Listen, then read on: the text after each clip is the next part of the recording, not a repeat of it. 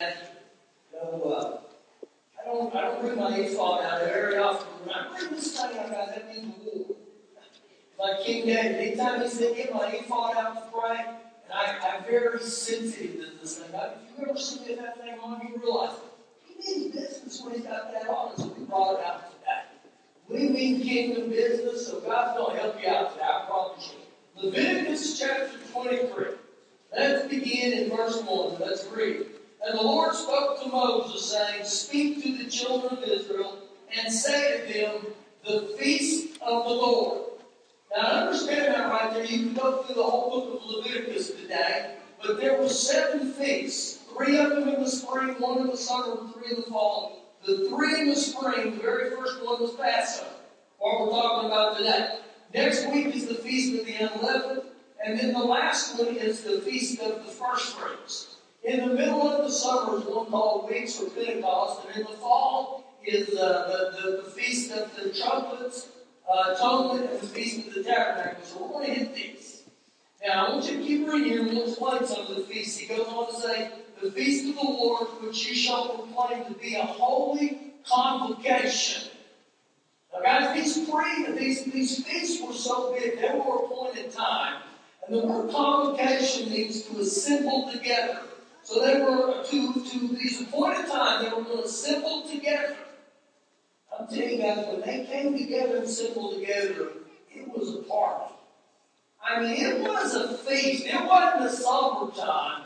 It was a great time. They danced before the Lord and they were excited to come. Now, that word convocation can jump over where you get the word ecclesia, which means the church. So they had an appointed time at the church. Now, it wasn't just them to have church, it was them to be the church. And it's the same with. When we come in this place, we ought to roll. We ought to be excited. I hate that some of you are more excited about the, the, the NCAA basketball tournament than the things God. Let's get our priorities back in the line around here. Now, he goes on to say, a convocation or a holy convocation, these are my feasts. Now, the purpose of these feasts was practical. It was spiritual, that it would renew their covenant identity with God, and it was also prophetic. That they wanted to know what's up with God right now, what's God's agenda for our life. I believe that's the same with us. Keep verse 3. Six days shall work be done, but the seventh day is the Sabbath, a solemn rest, a holy convocation. You shall do no work on it. It is the Sabbath of the Lord in all your dwellings. Verse 4. These are the feasts of the Lord, holy convocations, which you shall proclaim at their appointed times. On the fourteenth day of the first month at twilight is the Lord's Passover. Now, this was celebrated in the month they called Nisan, that fell in March or early April.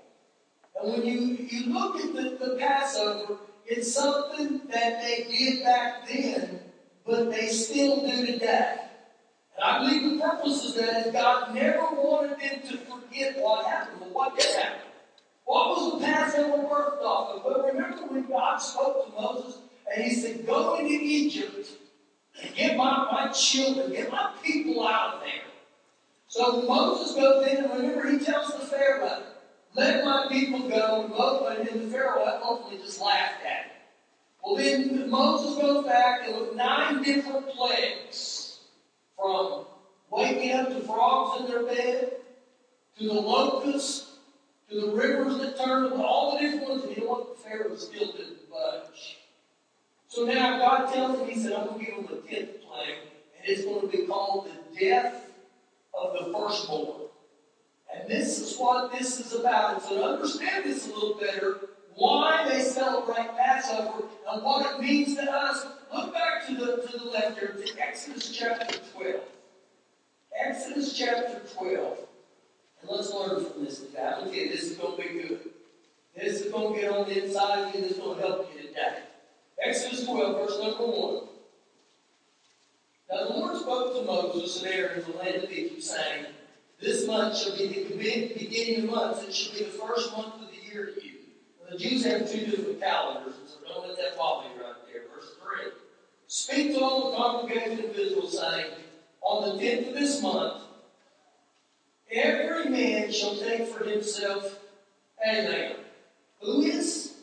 Every man. Now note right there because it says a lamb. According to the house of his father, a lamb for a household.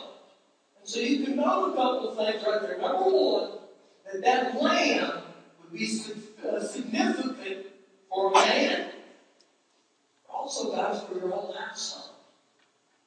Now, when I read that, it's one thing for me to believe God for my own life, but what happens when we believe God for our whole entire household? And I believe it's biblical, guys, that we need place where this happens. Now, understand this. They had to obey what God said, number one, but number two, they had to believe what God said. Do you know what that tells me? They had no guarantee except the Word of God. Same as us, guys. Even as strange as some of this may have seemed to them, and even sometimes the Word of God seems strange, I still got to obey the Word of God, but I got to step out there by faith and receive what God says by faith and be doers of the Word, not hearers only. And so when you look at this here, he says, a lamb. Some of the significance of the lamb, one of the first times you see the lamb referenced in the Bible is in Genesis 22. And there was a man named Abraham who had a son named Isaac, and Abraham was going to offer Isaac up. He was going to sacrifice him. And in Genesis 22, verse 7, Isaac said this to his father. He said, Where is the lamb? And in verse 8 of that chapter, Abraham responded back. He said, The Lord will provide for himself a lamb. Now, the, the, one of the first references of it in the New Testament was in John 1.21 when John the Baptist was out and about and he sees Jesus coming up and John's word said this, Behold, the Lamb of God which takes away the sin of the world.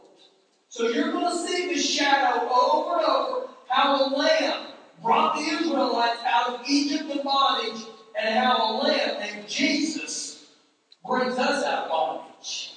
Keep reading. We'll get better. Verse 4. And if the household is too small for the lamb, let him and his neighbor next to his house take according to the number of the persons. According to each man's need, you shall make your count for the lamb. Your lamb. Now, I, I can stop right there. And I want you to, to note the progression of what was just said. In verse 3, he said, a lamb. Verse 4, he said, the lamb. But I like verse 5. It gets real personal and it says, my lamb. Lamb. And I believe that's where every one of us has to get with Jesus in our life.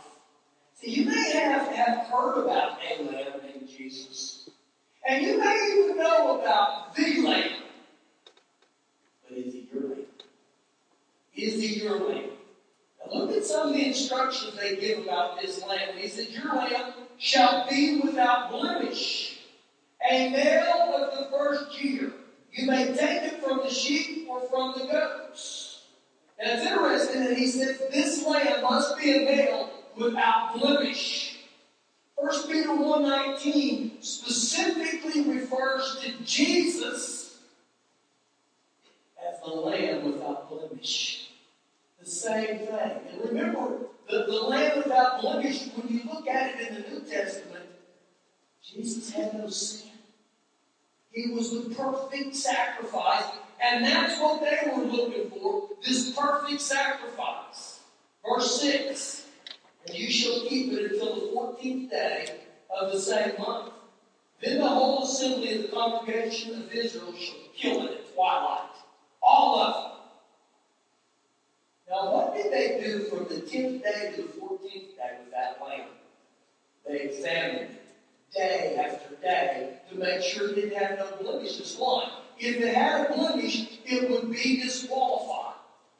Before Jesus himself was crucified, they examined him day after day after day. And in Luke 23, Pilate said this I find no fault in him. So once again, you begin to see how they shadow each other. Verse 7 goes on to say, And they shall take some of the blood and put it on the two doorposts and on the lintel of the house. think about this, guys. When they sacrificed this lamb, they would take some of the blood and they would put it on the doorposts. And they would put it on the lintel. And in our lives, guys, we take that blood and we put it on the doorposts of our life and right over our head like that. It's got come where it becomes a personal relationship with me. That I know, I know about Jesus. I have a relationship with Jesus. And look what it says in the last part of verse 7. And, in the lintel of the house where they eat it. Now, the blood on the lintel and the doorpost, it represented two things. It represented God's presence, but also God's protection. And then it said, and they shall eat it. Now, guys, if you looked at the next two verses and saw how they were to eat it, it was very specific. They couldn't just eat it any way they wanted to. They had to follow what Father God said. And it was very precise. You know how that shadows us in the New Testament? Two Sundays now on Easter Sunday, we're going to eat the lamb in a thing called communion. And in, in 1 Corinthians chapter 11, verse 27, it tells us, don't partake of the communion elements in an unworthy manner. And so we have to go in there and do the same thing and understand that there was a sacrifice but when we partake of that sacrifice, and it must be done how God said. Now, I can read how they ate it, but I'm going to jump for time's sake. Jump on down with me in verse number 12. Exodus 12, 12. It says, For I, talking about Father God, he said, For I will pass through the land of Egypt on that night, and I will strike all the firstborn in the land of Egypt, both man and beast, and against all the gods of Egypt, I will execute judgment. I am the Lord. You know what their only hope was against judgment being executed on their lives? That was their only hope. Without that blood on those doorposts and on that lintel, execution of judgment would come to their house. Verse number 14, or 13. Now the blood shall be a sign for you on the houses where you are. And when I see the blood, I will pass over you, and the plague shall not be on you to destroy you when I strike the land of Egypt. Let me ask you a question here. What was God looking for? Was he looking for perfect people? Was he looking for a sign? The only thing that God was looking And when the blood was on that doorpost and on that lintel, it didn't matter how good they had been, how bad they had been, how ugly they had been in their life. None of that mattered. None of that was relevant. The only thing that was relevant, they were under the blood of the Lamb. I'm going to show you in a minute why that's so significant for me and you. But you'll see the exact same thing for me and you. Verse number 14. So this day shall be to you a memorial. You know what I believe Father God was telling right there? Don't ever forget what happened here. Don't you ever let this be a memorial to you. And you shall keep it as a feast to the Lord throughout your generations. You shall keep it as a feast by an everlasting ordinance. And you know why God wanted them to keep this everlasting ordinance? Because the Pharaoh, Egypt, it represented the things of the world. And guess what? The Pharaoh of Egypt, they bowed. They bowed to the blood of the Lamb, and the blood of the Lamb meant to the Jews a new today. a new tomorrow, a freedom, a liberty. And I believe this is why Father God was saying, don't you ever forget this.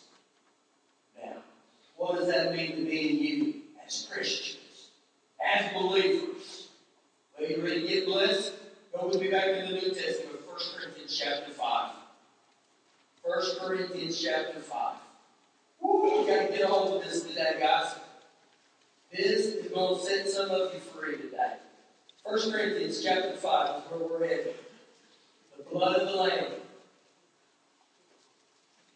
Begin with me, verse 7. I'm going to read the very first part rather fast and get to the last parts where I want to go. Therefore, purge or get rid of the old leaven, that you may be a new or fresh lump, since truly you are unleavened. Now listen to this.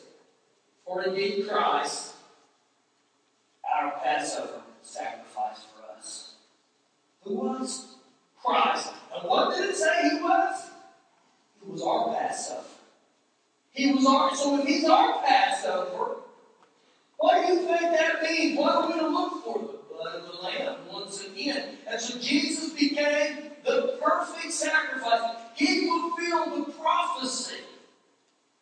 That's the only way we can be redeemed. Now listen, our only hope is Jesus and His blood. There is no other and you except through Jesus. Now look to Hebrews chapter 9. Let's go on a little farther. Hebrews chapter 9. I just want to show you some, some scripture where you see what Jesus did. The, the New International Version says in that passage, For Christ our Passover lamb has been sacrificed. And so, for each one of us, as we receive that, and we receive it by faith, you know what? We don't have to sacrifice a lamb every year. We don't have sacrifice a lamb every year. Jesus was sacrificed for us once and for all. But I do believe it's important that we continually acknowledge what Jesus did for us, day by day by day. And by doing that, you stay under the blood. You stay under the blood of the Lamb. Uh, Hebrews 9, verse 11. But Christ came as a high priest good things or better things to come. You know what that tells me? We live under a better covenant than they did in the Old Testament. With or through the greater and more perfect tabernacle, not made with human hands, that is not this creation. Jesus wasn't with the blood of goats and calves, but with his own blood. Jesus entered the most holy place once and for all. Do you know what that tells me? Jesus has done everything that he's already going to do. He doesn't need to do it again. He did it once and for all by his blood, having obtained an eternal redemption. For if the blood of bulls and goats, the ashes of a heifer, sprinkling them as an unclean sacrifice for the curing of the flesh, and that's what they did in the Old Testament. How much more shall the blood of Christ, who through the eternal Spirit offered himself without spot or blemish to God, cleanse your conscience from dead works? Now, what happens to us, guys, as, as human beings?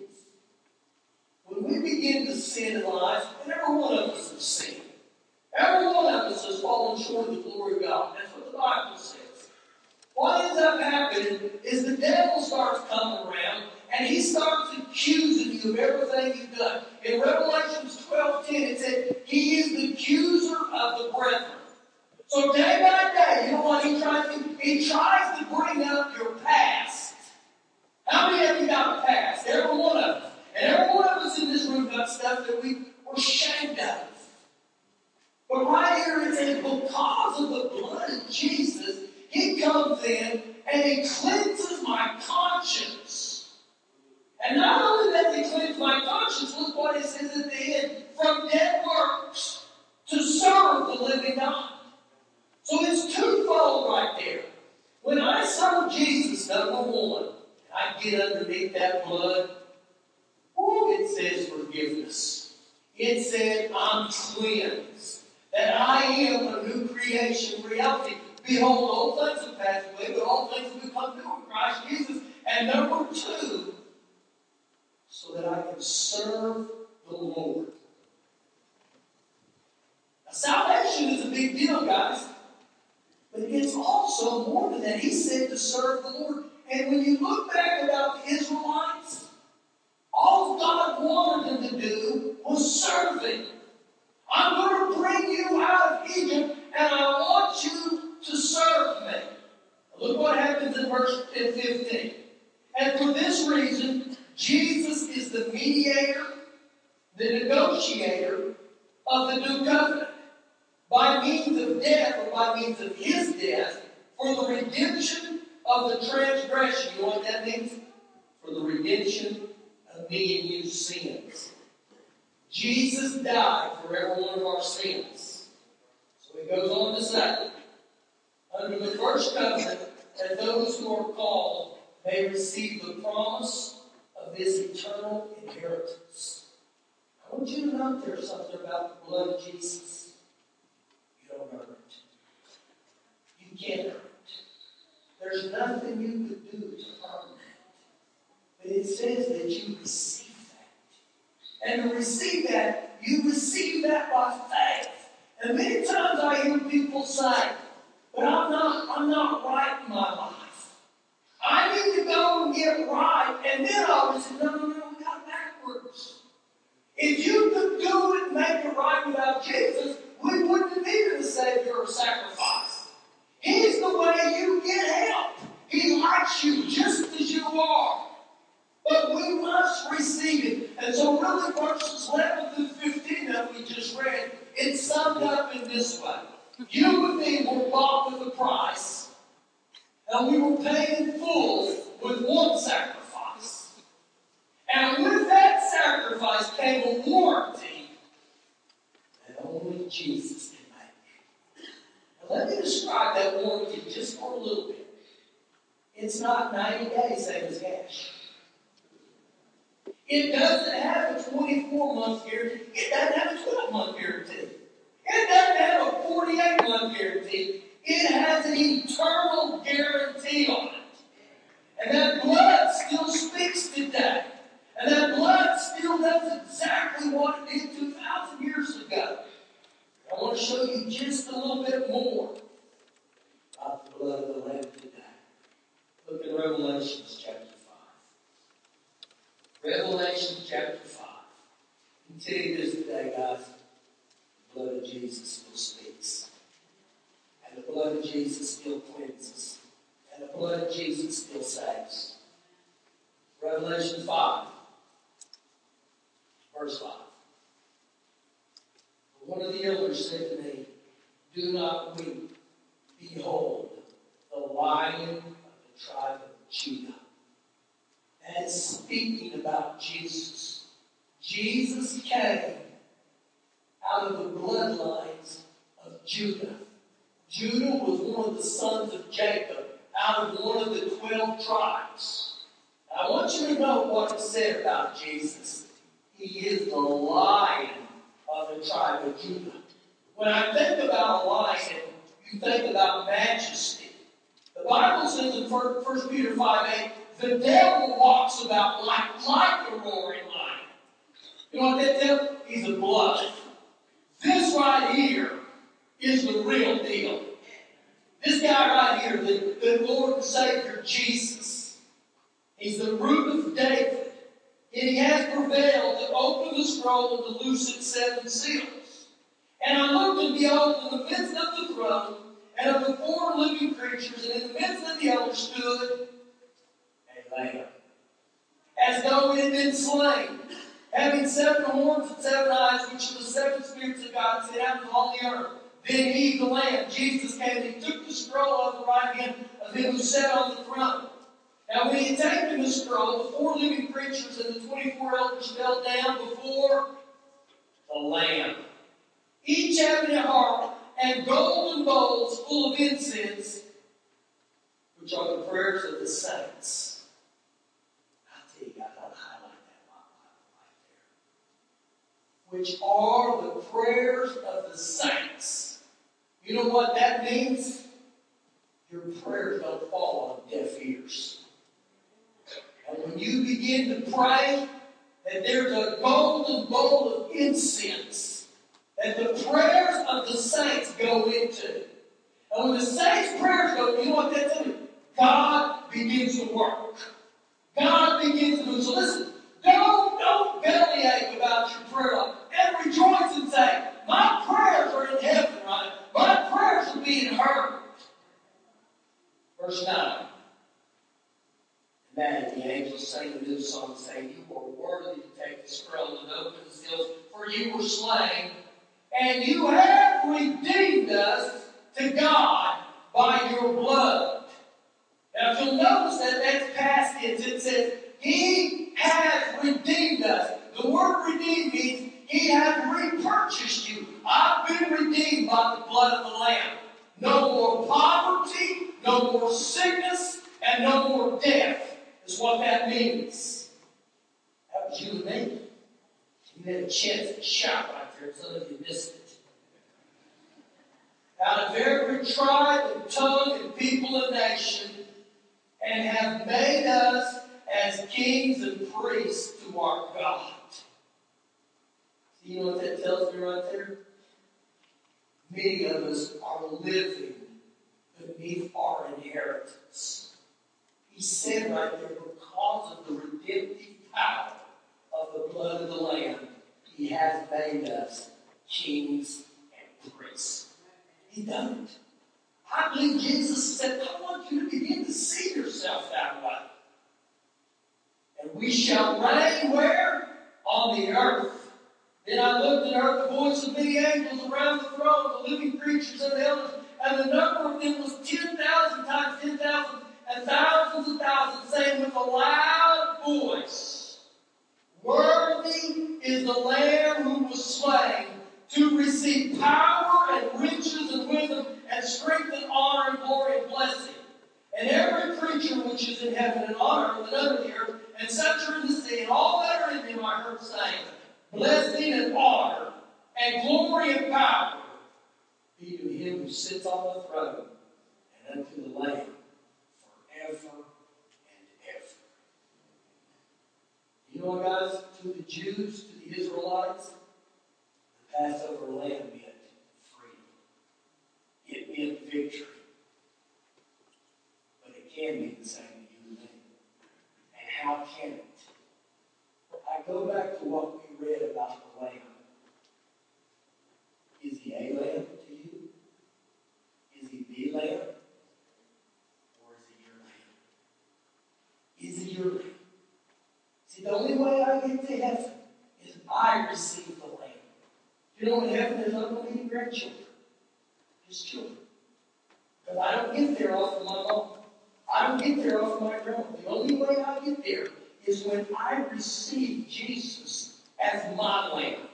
And you know what that means? A personal relationship. So much that his blood comes right over my head and right over my lintels, and the blood of Jesus, it touches my heart.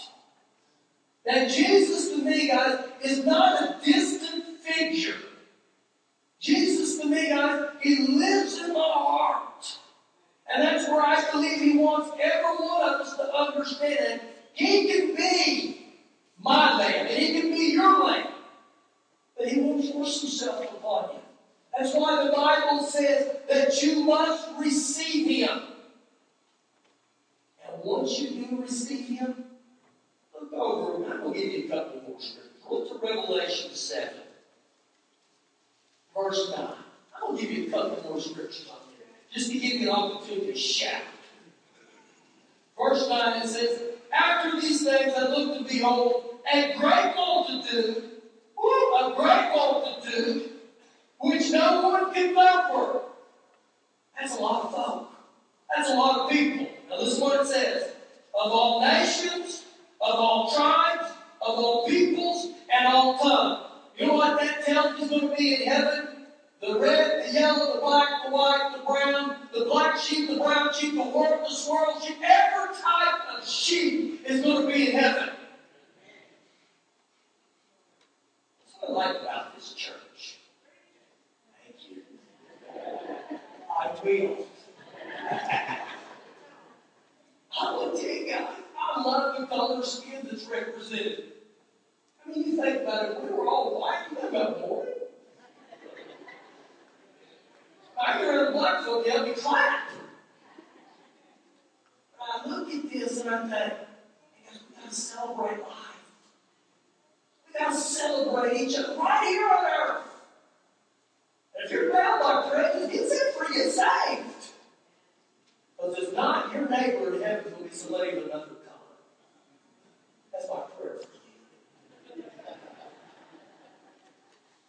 Come on, pray get in trouble. Look what he says. Standing before the throne, before the Lamb, clothed with white robes. You know what the white robe means?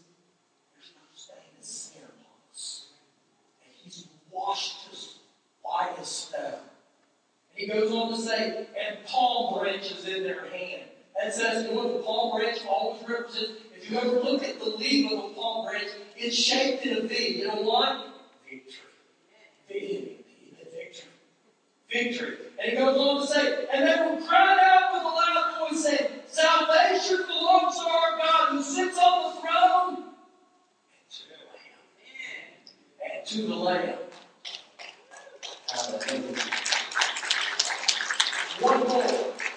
Revelations chapter 12, verse 11. And a lot of you didn't even know this this morning.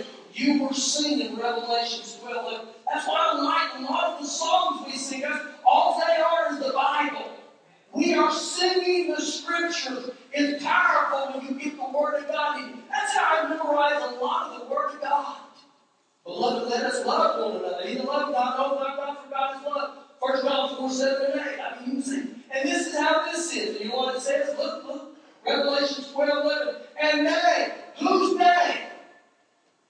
The ones that have made a lamb. The lamb. My lamb.